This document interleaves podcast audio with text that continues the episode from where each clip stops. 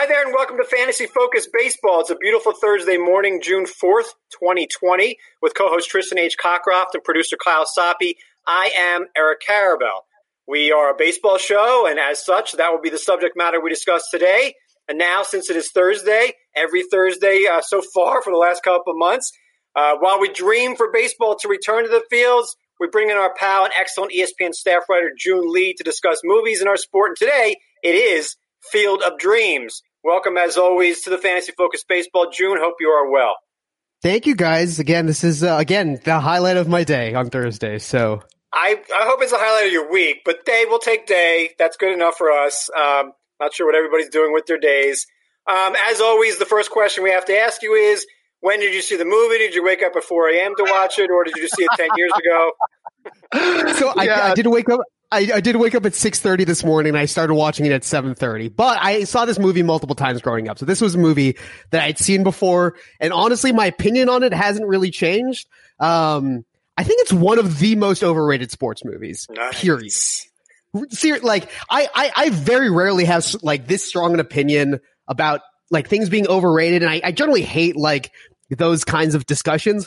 But this movie, I think, is truly overrated. The reputation of it, I think, far exceeds the quality of the story uh, on a variety of levels. Um, uh, it, it, I, I just generally think, you know, we, we, we talked about a Kevin Costner movie last week, obviously, with Bull Durham. Uh, this, obviously, this is a completely different genre of movie. Um, but for me, the thing that I, I have a really hard time getting over with this movie is just how hammy and corny it is on like a multitude of, it just feels, um, I understand that they're going for this like fairy tale whole-esque thing with baseball, but something about this movie just doesn't ever really hit right for me. Like the the movie s- sets up basically as uh as as basically Kevin Costner's character examining his own daddy issues, uh, and that's basically what the entire movie is. You know, we obviously the, the, I, I will say that I think the ending of the movie, uh, despite the rest of it being pretty corny, usually hits hard for me just because, like, you know, father son playing catch. Um, but overall, one of the most overrated movies, uh, sports movies in general, in my opinion. Tristan, I suspect I, you might agree. Yeah, I second that. I, I actually listed this as the most overrated baseball movie. I did also list it in my top five favorite movies. And the more I reflect upon it, the more I wish I could have that ranking back and keep it out of there and just leave it at number one most overrated. Um, I'll put it this way. I have a complicated relationship with this movie, just as I had a very complicated relationship with my father. And I think I have realized that those parallels make me, they, they bother me particularly about Field of Dreams, in that you're right, June, it, it's, it's effectively yeah, dealing with the daddy issues in a very light and empty sort of way. And it comes to a conclusion with uh, one of one of the things that, Eric, I'm sure you and I will get into about some of the, the decisions casting-wise and, and some of the mechanics of the movie. They have a catch, and effectively he's not even really that great at throwing the baseball. I mean, come on. Like, it's a father-son catch late in the movie where he can't even throw. I, I don't know. It, it doesn't really have a lot of weight for me. And I saw this movie with my father. I did not like it at all the first time I saw it. I grew to like it upon the impression of other people over the years, and nowadays, where I realize that my own father-son relationship is, is, I'm sorry to say, poor. It, it, it, I've had problems with that. It really bothers me a lot now looking at those parallels. And that's the thing people like. People who enjoyed having catches with their, their father love this movie. That wasn't the same for me. And maybe that's, I'm biased because of that. Yeah, June, would you say that's what people enjoy about the movie is father-son relationships and, and the, the corny line, if you build it, he will come? I mean, like, is this what people like like about it? Is that why it's cool? And is it really a baseball movie in that sense? Yeah, it's, I mean, it, it, I think it really frames itself as like a father-son movie more than anything. And, uh, you know, like you see over the course of the movie, Kevin Costner's character making more of an effort to, you know, build the field, obviously, and then just figure out what, what, what in the world is happening in, in terms of his head. For me, I, I, it just feels too easy. Like the whole plot of the movie just feels too easy, and there's no bumps in the road. Like everything just kind of happens, and then it's over, and it's just like, I never felt any sort of like, I didn't really feel any stakes with this movie, you know, like, what, what is there to lose here? Like he builds a field. What he, what he has to lose is his dignity, because he talks about at the beginning, like, you know, I've never really like put my like pursued my dreams or whatever. Like, that's kind of the only thing he has to lose in this movie. And so, like, I resonate with the with the father-son catch stuff. It just doesn't really feel like an authentic, like, father-son story. I don't know. Well, there's three categories of the movie that we're supposed to discuss on the show. One is artistically, was it actually a good movie? Are the storytellers adept and astute enough to know if the plot holds up? Is it entertaining or emotive? It's not really emotive. I guess the father-son thing could be to some. Is it entertaining? The music, the music makes it feel like that they're trying to push emotions onto you to a certain degree. This, look, I'm going to encapsulate it like this. One of the things I don't like about filmmaking, in particular films, is that if you are trying to get the Oscar nods and really don't have any substance to your movie, I have a major problem with it. This is one of the things, throwing a non-baseball movie, American Beauty bothered me to an immense degree because I felt like it was a movie that was trying to cram a lot of Oscar clips and feel-good moments, and that one maybe not so much, into one package. Field of Dreams, in retrospect, feels that way to me. It feels like a lot of attempts at Oscar nabs, things that you could use as clips. That bothered me a lot. That's, that's a fair assessment. Um, second section would be technically, as a baseball movie, was it believable? Or if it was light on baseball, what plot points offered the best realism? Um, obviously, the fact that they picked a character to be Joe Jackson, who not only bats from the wrong side of the plate, but throws with the wrong arm and is a good-looking man. Like, they couldn't have gotten the character of Joe Jackson any more wrong, right? Like, just any more wrong. We know Joe Jackson batted left-handed. Ray Liotta doesn't. Ray Liotta couldn't even play baseball at all. And then he throws with his left hand. Joe Jackson did not. That That's something that, as a baseball fan, I, I know is just – that's messed up. I knew that the first time I saw it. Um, so it's not really a baseball movie other than that, I guess. And the third one would be timelessness. Does the movie stand the test of time? I think in this case the movie stands the test of time in many ways because, like Tristan, as you noted, what it was meant to do – it still does, except for one part, Tristan, which just uh, be delicate here. yeah, it, it the one part it doesn't stand the test of time is the casting. And, you know, you mentioned Liotta. They got some great actors in this. Great James Earl Jones, a great terrific, actor. Terrific. He has the uh, the great speech at the end that a lot of people remember, and it, it touches on a couple things that are tricky. First of all, it's uh, in the book, it's supposed to be J D. Salinger. Right, and Catch the Rye. Jones. So they did that for legal reasons, and then he's effectively celebrating a pre-integration game, which to me is an awkward thing in retrospect to do that. We are talking about nostalgia in a game of baseball where this was in the era of segregation. That's problematic to me, to say the least. The other thing, too, is he brings up capitalism effectively in the speech, which is another thing that's a little bit of a slippery slope. And in retrospect, I'm bothered by that watching it again. That's why I find it hard to watch this movie again and to, to celebrate it. I, I've, I've sort of soured on it over the years. I don't know. We feel very critical here overall, but it does have its flaws. Something that I think kind of sticks out, just thinking about the two James Earl Jones baseball movies that we've talked about on the show so far. Um, I was talking with my friend Jake Mintz this morning about about uh, Field of Dreams uh, over at the Sespis Family Barbecue. Uh, and uh, you know, he he brought up the fact that both Sandlot and Field of Dreams are both about how baseball people have this like pull to come, you know, to, they have this pull with baseball, this special relationship with baseball where people gravitate towards it. Um, and I just feel as, as I just feel like the, the, that Sandlot for me personally kind of portrays that gr- like the gravitational pull of baseball in a more authentic way than Field of Dreams does. I, I, I just, again, to circle back, like I, I just really feel like this movie is so ham-handed and it's just, it just doesn't really, you know, I, I think there's a couple of nice moments, but again, like, like Tristan says, it feels like more of like a collection of moments than it does like a actual cohesive thing. You know, one way it does that is, uh, I, I thought about it this way. I love the cornfield baseball park. I, I loved it. Yes. And I thought about it. I was fifteen years old when I saw this movie. And at that time, anything could be a baseball field. And the idea that I could clear out a cornfield and that would be my outfield fence was fantastic. I love the imagery of that. And it, it, it, you know, you're out in nature, great weather and everything. You're, you're just taking it all in. I, I think I got fooled by that. That, that, that great scene was what pulled me into this movie. I mean, the acting too, the, the, again, the choices of actors, they're all great individuals. It's just, I don't know about the casting choices. Well, it feels like ninety-five percent of what people, what appeals to people about this movie is like done by that field. Like, I feel like the field, the setup of the field propels like ninety-five percent of the movie and is like the heart of the movie. And if, if that, if the premise alone doesn't exist, I'm not sure that this is like an, an interesting movie at all. All right. Um, let's pause here and get to Tristan's trivia. And then when that's done, we'll finish up our discussion of Field of Dreams. Tristan, what trivia have you ha- have you got for us today? Okay. So, I'll ask a question related to Moonlight Graham, who was mentioned in this movie. Real player who did, in fact, play a major league game, but never got an official trip to the plate.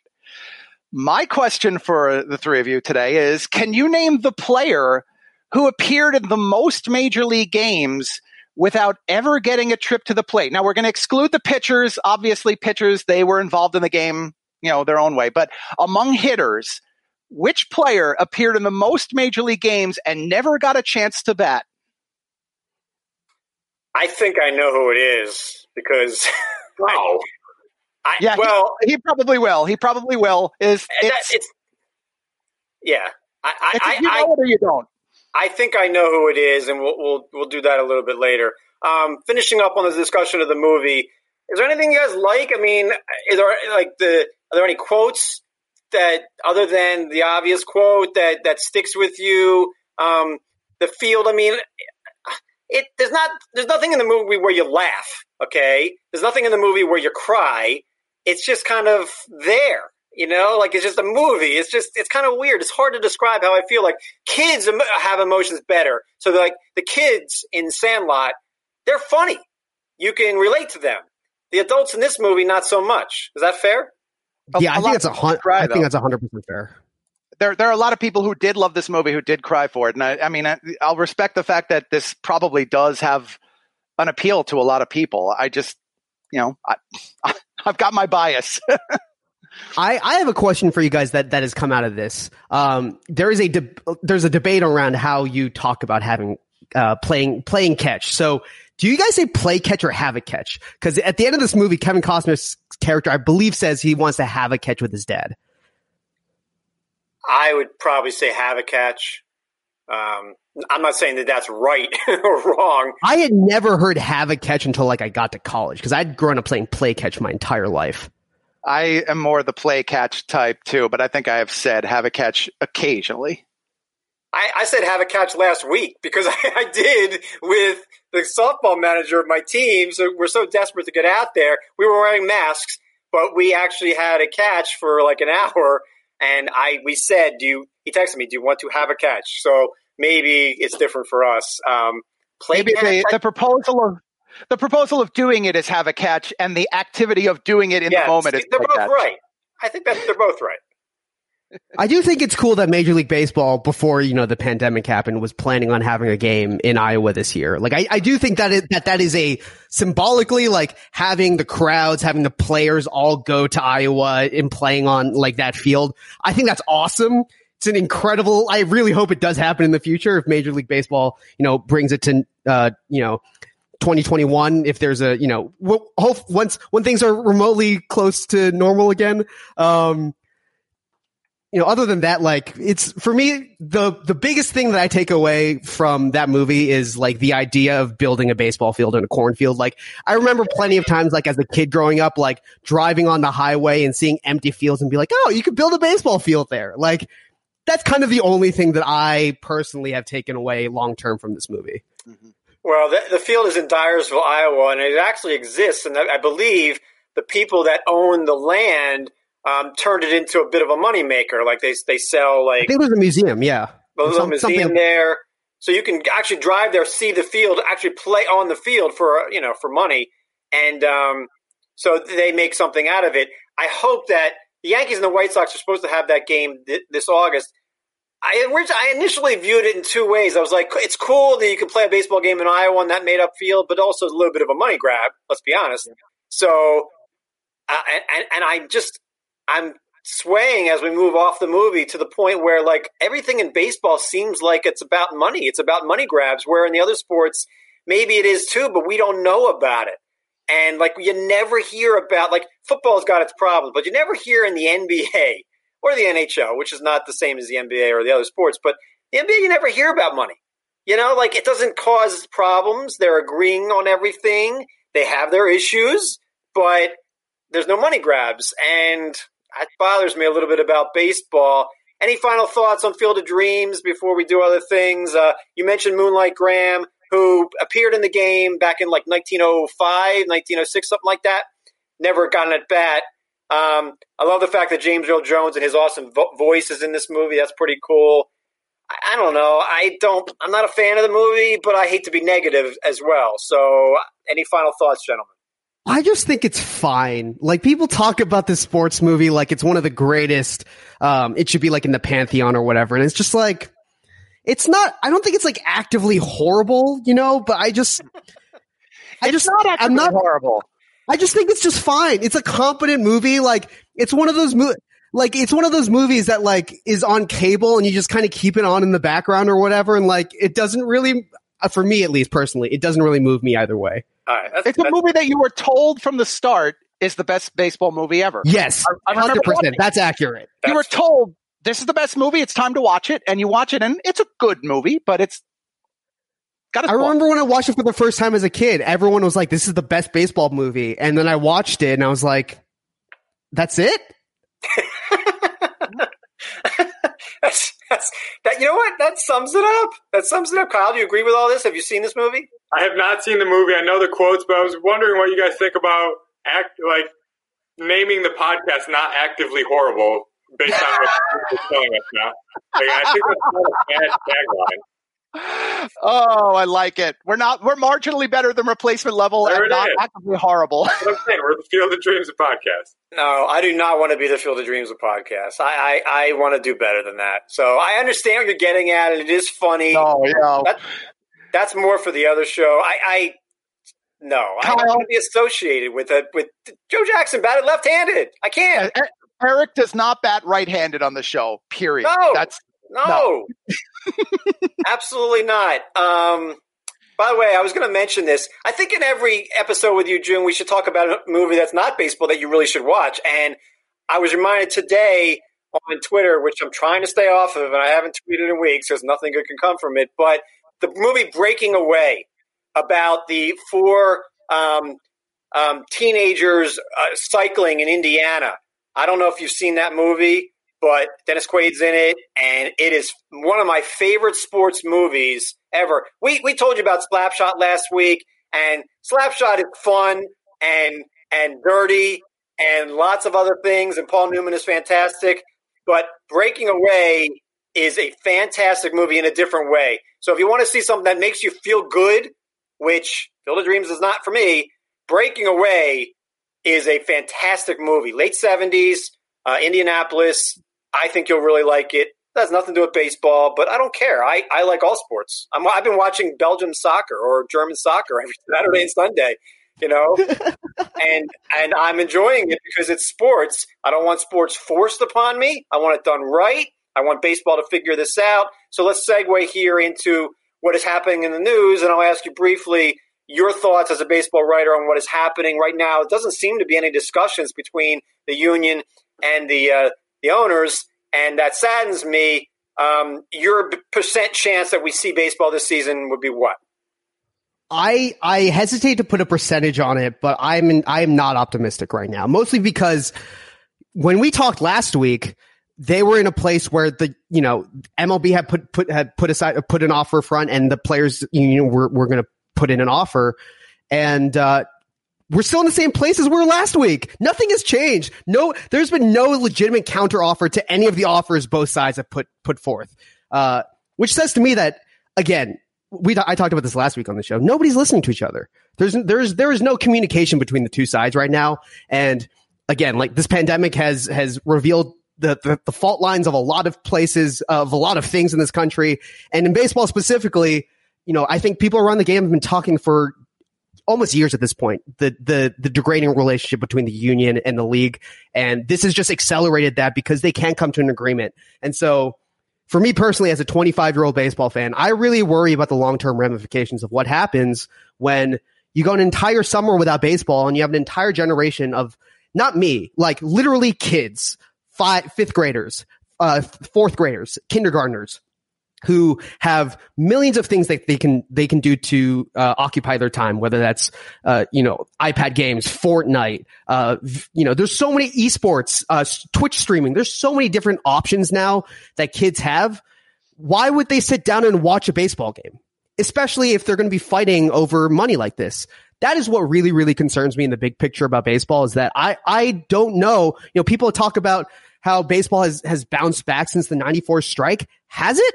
I'm not sure that it has. I'm not sure that baseball is remotely as popular as it was in the nineties in the same way. Uh, and for me, as a twenty-five-year-old, I can say from my own personal experience, there are so much fewer baseball fans and there are casual baseball fans than there are basketball fans. Um, People are casually picking up the N B A uh, and the N F L in a way that they don't anymore with baseball. And so for me, as someone who cares about baseball, uh, this entire thing is incredibly concerning for me for the future of the game. Tristan, um, briefly, and we can get more into this on Monday if there's more news, but as a longtime fantasy player, would it satiate you if there was a fifty-game season? Would you want to play a fifty-game season? No, not really. Uh, I, I would play it just because it's something that will occupy the time, serve as a distraction. But fifty is an awfully short amount. It's honestly, it's getting down towards the level of football with uh, the the. It would be random. It would be random. It'd be totally random. Yeah, and like I, I'd have to see, you know, how's a playoff structure going to be built? Then are you going to just let all, you know, like eighteen of the thirty teams in? I, You know, I, I want baseball. I'll take anything. I said on the show before I would take a five-game season if that's all they're going to give me as opposed to zero, but it's it's not enough. And, June, we would be remiss if we did not discuss your recent excellent work at E S P N's M L B coverage, the articles that you've written in the past week. Please discuss what you have done and, and if anything, what you have learned, because it so fits into what's happening in our country right now. Yeah, so I, I wrote a story this week, which can, you can uh, it's it's pinned to my Twitter account at Joon Lee. It's about uh it's about the relationship between Lucas Giolito and Tim Anderson and the White Sox, and something that struck me last year. Um, I remember talking to Lucas. I think it was it was May, um, and it was it was after the Tim Anderson bat flip stuff had happened, and I, and I remember talking to Lucas specifically and being kind of taken aback by how. how much Lucas clearly cared about Tim and how he felt like he was one of the most uh, misunderstood people in baseball. And so when Lucas posted, uh, he became one of the first uh, baseball players and one of the first white baseball players to post a Black Lives Matter support message um, in the days following the, the, the death of George Floyd. Um, and then Tim Anderson has been one of the most outspoken players in baseball over the course of the last couple of years. He posted uh, a, a couple of ph- photos from the streets of Chicago, um, with the graffiti and, and, uh, and the protest af- aftermath there. And so I, I was kind of struck to see kind of how, kind of how those two had clearly discussed race. Uh, and so I basically just asked the two of them, you know, what their relationship was like and how they it developed. And, uh, they basically just talked about how Tim is someone who is in the White Sox clubhouse and is, and is unabashedly himself. And so, you know, Lucas comes from Los Angeles. He went to an elite private school, Harvard-Westlake. Tim is from Tuscaloosa, Alabama. They have completely different backgrounds. And the thing that really struck me about their friendship was that despite having completely different backgrounds, they both approach their relationship with each other with a desire to understand each other and where they came from, um, who they are. Uh, and so basically, you know, these these are two people from completely different financial situations growing up, just completely different living situations growing up. And they've gone to a place of understanding because they just are genuinely curious about each other as people. And and one of the things that really struck me uh, that I kind of got from the reporting of the story was that basically because Tim is t- Tim is kind of willing to be himself and, and kind of break the unwritten rules in many in many ways, he's he's kind of broken this awkwardness barrier within the White Sox clubhouse, and it has allowed them to frankly discuss race and their backgrounds and their different cultural backgrounds. You know, the baseball clubhouse is one of the most diverse places, uh, you know, workplaces in America, in in my opinion. You know, you have people from, you know, Latin America, you have people from Asia, you have people from all over the United States, uh, white and black, uh, and so there is a lot of culture clashing that often happens within the baseball clubhouse, and it was very inspiring just to hear how Tim's presence and how uh, how Lucas kind of being an ally for Tim has opened up that clubhouse to have these frank discussions about race. And, and the thing that that really struck me that that Tim said, and I thought was really just good advice for whether that's baseball players or people who are trying to have these dis- difficult conversations right now, all you need to do is ask. just ask the questions and, and be genuinely curious and and listen. Listen, genuinely listen to what these people are, what what Black Americans are saying about their experience living in the United States.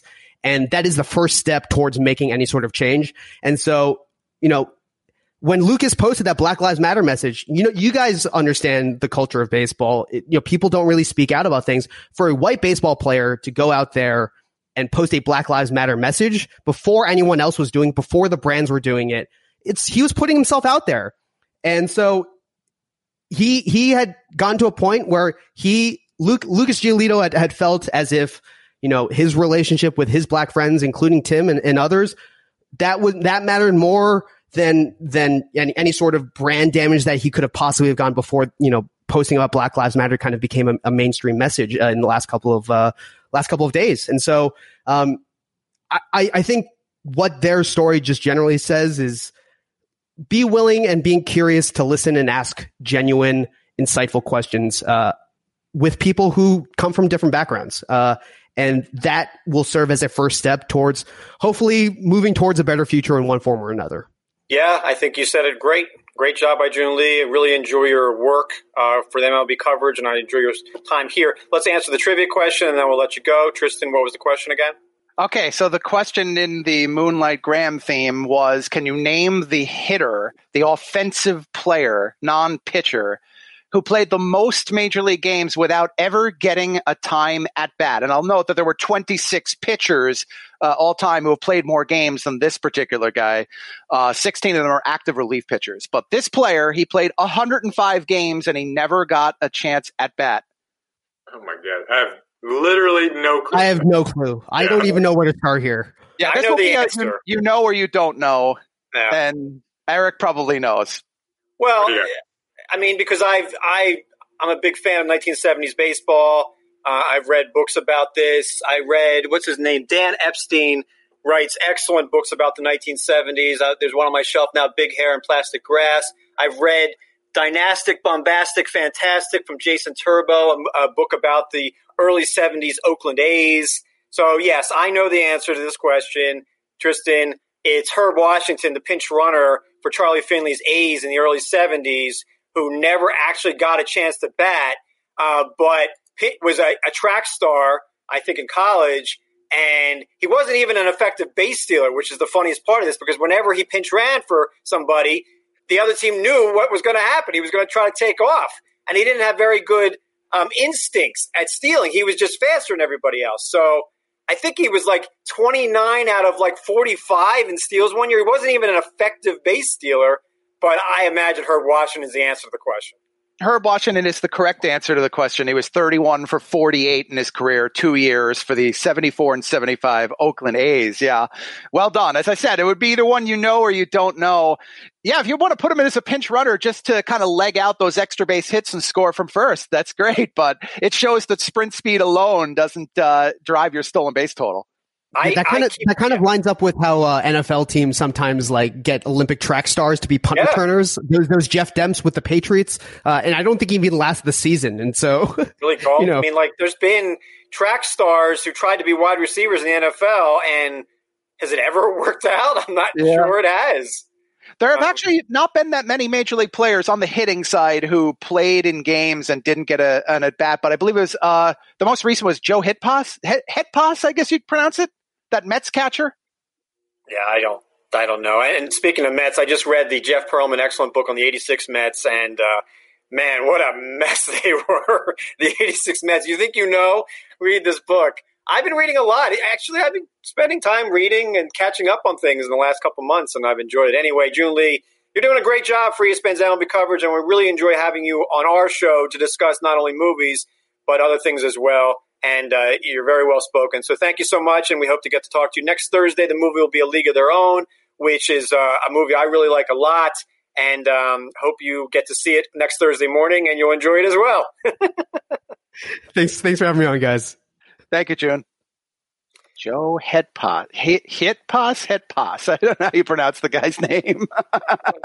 uh, I honestly have never heard of him. Kyle, I'm sure you've got some questions in here. Um, let's get to them. All right, first we're going to go a little fact-checking here. I mean, if you can't check Urban Dictionary, what can you trust? They say have a catch. It's definition. An incorrect, nonsensical description of tossing a ball between two people.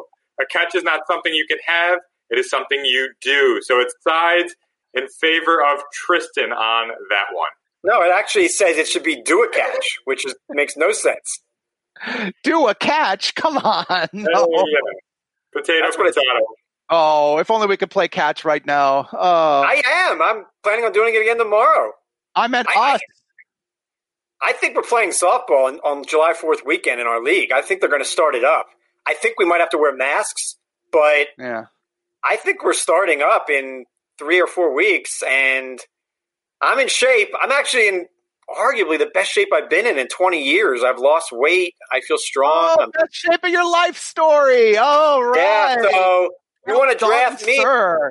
in your fantasy league because you know what? We're going to – I'll bet this, Tristan. Hopefully they start Major League Baseball July fourth weekend as well. How many players are going to say they're in the best shape of their life? Not not like normal. Not like every other spring. Nobody's in the best shape of their life right now. No. Well, some are going to say, oh, yes, I kept uh, I kept up my fitness. You know, you'll hear a couple of cases like that. No, I don't think it's going to be a big I don't, I don't think that's going to – I mean, I was reading a story about the Flyers, the hockey team, and there's only two Flyers right now that are even skating. Mm-hmm. You know, I mean, like, you think how hard it is to play baseball. Okay, play baseball on skates. Yeah. I mean – Hockey, I, I can't think. imagine. I told you it's it the – the difficulty of doing two things at once, that I'm not a multitasker. I can't physically do that. I am constantly impressed by hockey players. Yeah, you're not a multitasker. When you're looking stuff up during the podcast, you're not hearing a word that I'm saying, so we know exactly. You're not a multitasker. You got a priority straight. I'm honest, at least. uh, no, I appreciate your honesty. Kyle, what's that? Do we have a question here from Twitter? And by the way, we're trying to do a show every Monday, Thursday until they tell us to stop, so please get us some good questions. And if you don't want to talk about the twenty twenty season, talk about twenty twenty-one. Tristan has his dynasty rankings coming out in the next two weeks. I will have, I don't want to say comprehensive, but coverage of the M L B draft, which is next week. Um, I don't think anybody in the M L B draft next week is going to play Major League Baseball in twenty twenty. But in your dynasty leagues, you're going to be drafting these guys, Torkelson and the Vanderbilt kids. So we're going to cover it and do our best to, you know, make you better readers, fantasy op players, but um, anyway, Kyle, what do you got? I think that's well said. Michael wants to know if we do get the fifty to sixty games that they're tossing around right now, would there be any point in drafting an ace in the first five rounds of a standard redraft league? Man, I, I, it really devalues the aces because I can't imagine they're going to let Justin Verlander throw seven innings for the first couple outings. And if you only have a fifty-game season, that, that only leaves a couple outings. So is it going to be all about offense in a shortened season? Well, see, this is the thing about a fifty-game season, and, and you know what bothers me, we were just talking a minute ago about it, is that this sounds like what the owners are just going to push through, and that's what we're going to get. You could have a full spring training. In other words, you could set up a year for fifty games of, you know, like usual regular baseball, in which case Verlander does go seven innings. I need to see what the preseason structure is before I could accurately answer this question. But I still think there's going to be a premium to be paid for aces. I'll, I'll probably personally try to fade them, but I'm not going to tell you right now that Garrett Cole does not belong in the first five rounds. That's a ridiculous value if he's the first pick of the sixth round. I'm sorry. I would say the top ten aces should still go where they go, maybe a little bit later. Like, I would have taken Garrett Cole over Freddie Freeman three months ago. Today, today I might not. Freeman's going to play every day, right? He's going to put up numbers. But yeah, like I think you- the hitters are going to be able to get ready for the season a lot more quickly than the pitchers will. So if if it's going to be one hundred ten games or one hundred fourteen games like the players propose, it's going to be an incredibly brief spring training, fade the pitchers. If it's fifty games, we could have a month-long spring training or warm-up period, and then everything's normal, and I draft the pitchers. I, I just don't know. Yeah, I think we should wait until we have actual uh, word on wh- what is going to happen before we start making proclamations. But I think you can make the case that pitchers are devalued, but don't devalue them too much. Yes. Next up? Yes. Next up is Jared. He wants to know what the weirdest stadium food that you've tried is and which is the weirdest that you've liked. Tristan has the answer right there. I know exactly what it is. You were in Seattle, Tristan. Tell us. Yeah, I did eat the grasshoppers. Uh, the the my my three other buddies and I who go on the baseball trip every year pick a new stadium. We went to Seattle and we insisted we were trying the Grasshoppers, and it ended up that only two of the four of us did. Oh, they were what slathered in bacon and cheese? Is that why you ate it? No, they're seasoned with uh, some sort of, you know, not pepper, but you know, like some sort of sprinkled shaved seasoning, and they're just not good. They're they're kind of crunchy and dry. Uh, if you get the wrong one, they've got kind of like a gooey internal no, texture. No, no, no, no. Uh, I, I think I ate three or four of them, and yeah, I'm done. No, I, I, I don't take chances when I'm not at home. I think Kyle might understand oh, that. Yeah, I completely agree. I wouldn't take chances if I am home. There's, I can't, I can't understand the circumstance in which I would try a grasshopper. So I just I, because you gotta say you did it. It's a Seattle Mariners uh, thing. No. Hey, good good for you. I uh, I don't I just don't take chances with food I haven't had before, and I, I tend to stick to my old standbys when I'm on there: hot dogs and burgers and cheesesteaks and chicken, grilled chicken when I'm at away ballparks. I just don't I don't take chances. So, but that's two-thirds of us on the show. Um, Think about it, though. Around Major League Baseball, there aren't an awful lot of weird choices that go along. Oh, with I disagree. I think there are a lot of weird choices now. Okay, give me give me a few of them. Well, I mean, there's sushi at ballparks. I mean, there's like – maybe that's not weird, but there's there's there's never before been more culinary options at ballparks than there is now. I'm not saying weird. What is weird? To some, yeah. Grasshoppers is not weird, so I don't want to. I don't want to put a, a term on it. Um, this is the thing: I would not eat sushi at a ballpark, but I would have. I, I did try the grasshoppers. I you were pressured into doing that. No, it was something I decided I needed to do as a baseball fan, knowing that that was there and that it's. I mean, what I need to do, and I won't be able to need to do it. I won't be able to do it in twenty twenty. Is I need to go to Lehigh Valley Iron Pigs and eat a three little pig sandwich, which is pork, bacon, and ham on a roll with slathered in barbecue sauce. It's my favorite minor league ballpark, minor league team, minor league food. The Lehigh Valley Iron Pigs do it right, and it's a shame they're not going to get to have any baseball there this year. That's, you know, Major League Baseball arguing over money. Minor league baseball is in trouble. Trouble, man.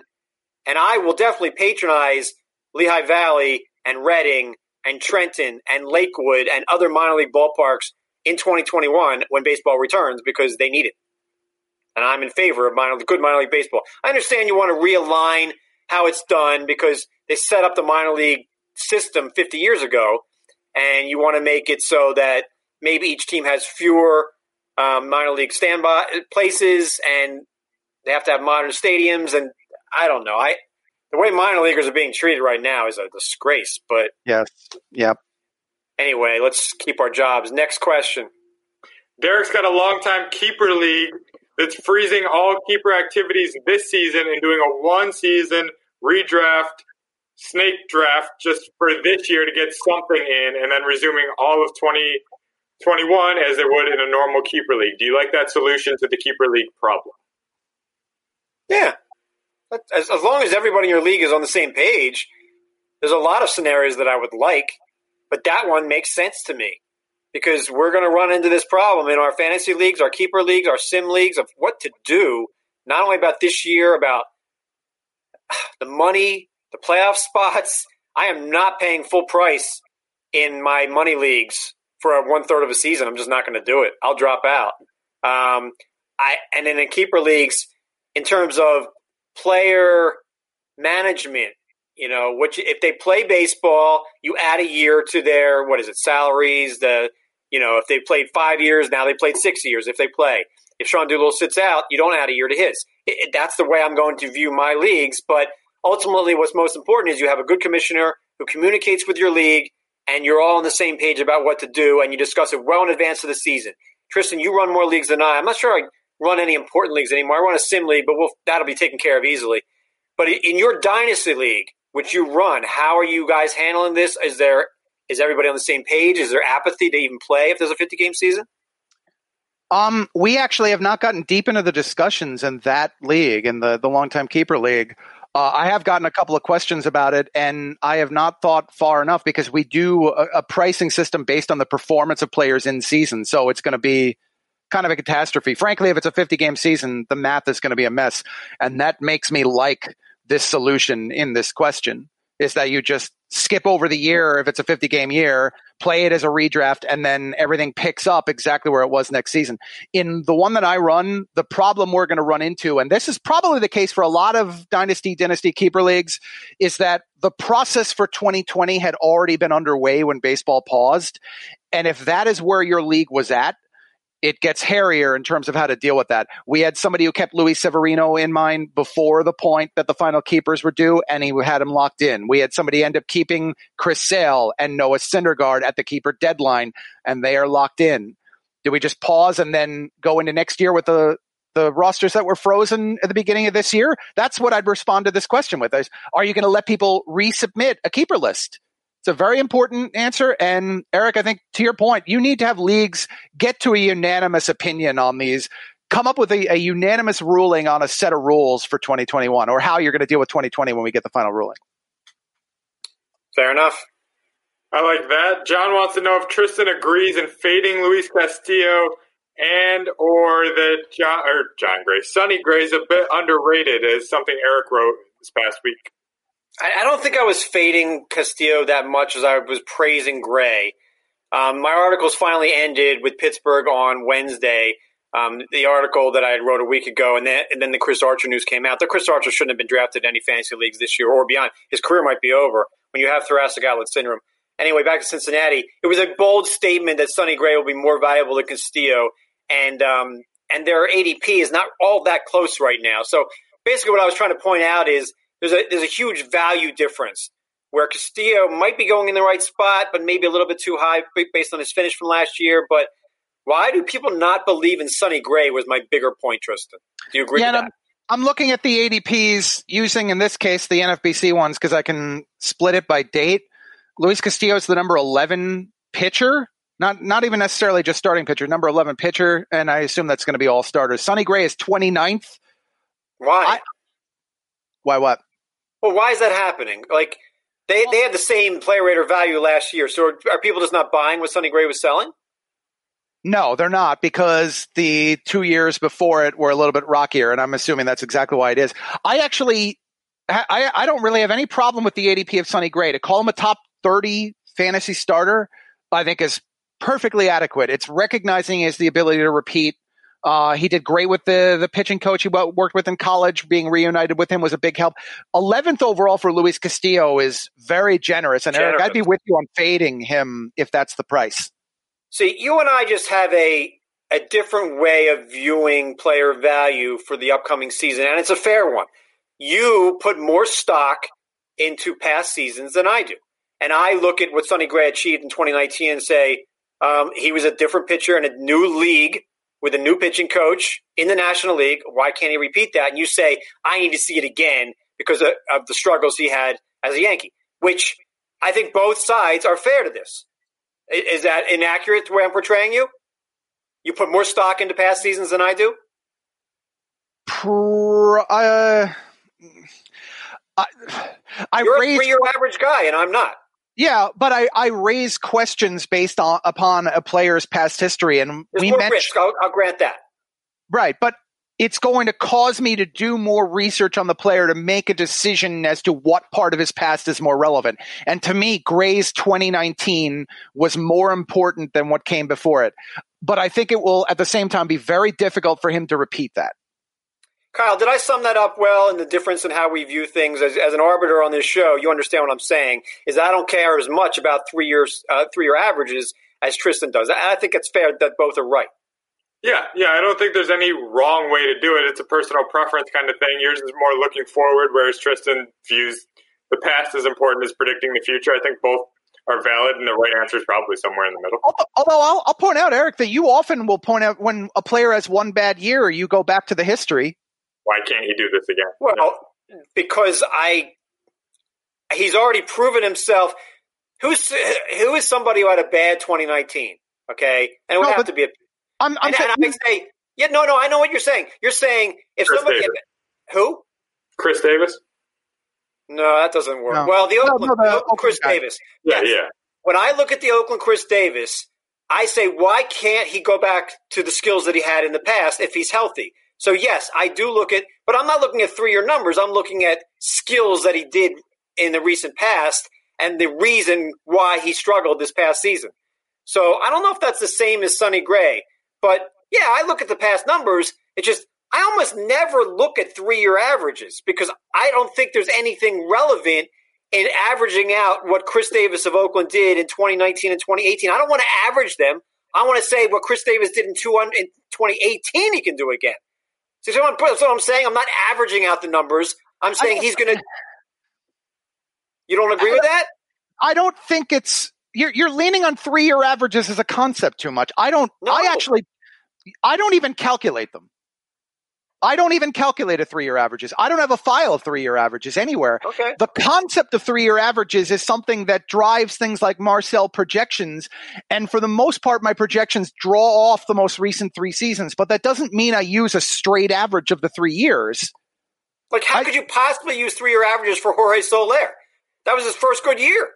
So I'm not saying he's going to do that. How could you possibly for Chris Davis, the A that we were just talking about? This is to my point. You, you'll make the case that don't believe the one year of greatness. Then Ketel Marte, you and I are very pro Ketel Marte. One year. We're, we're picking and choosing here.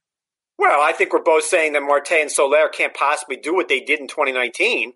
But I'm also saying I don't care about what they did in twenty eighteen. That's what I'm saying for both those players. Their twenty eighteens are irrelevant to me because they are new and different players that made actionable changes to their approach and their batting ways. So how is twenty eighteen and the past before that relevant to either player? I don't think it is. That said, I don't think they're going to repeat what they did in twenty nineteen in twenty twenty-one, but I think they're that type of player now. The the issue in Gray's case for repeatability, and, and to be clear, I have Castillo fourteenth among starting pitchers. I have Gray twenty-seventh, and it took me that long to find it because my file's not working for some weird reason. But Gray, if you look at the Fangraph stats, his curve and his slider were each, were each worth more than ten runs above average. That's pretty exceptional. It's very difficult for a pitcher to get two pitches that grade that well. He's never done it any other time in his career, which means that he was effectively perfect or near it with the command of both pitches. You're saying we should view him, Ed, repeating as skeptical as well. I would just be a little bit careful about him about him repeating the numbers verbatim. Okay. I think he's going to be very good, and the improvements he made are repeatable. But I think the Castillo's skills are a little bit better here. I, I love Luis Castillo's changeup. You know that.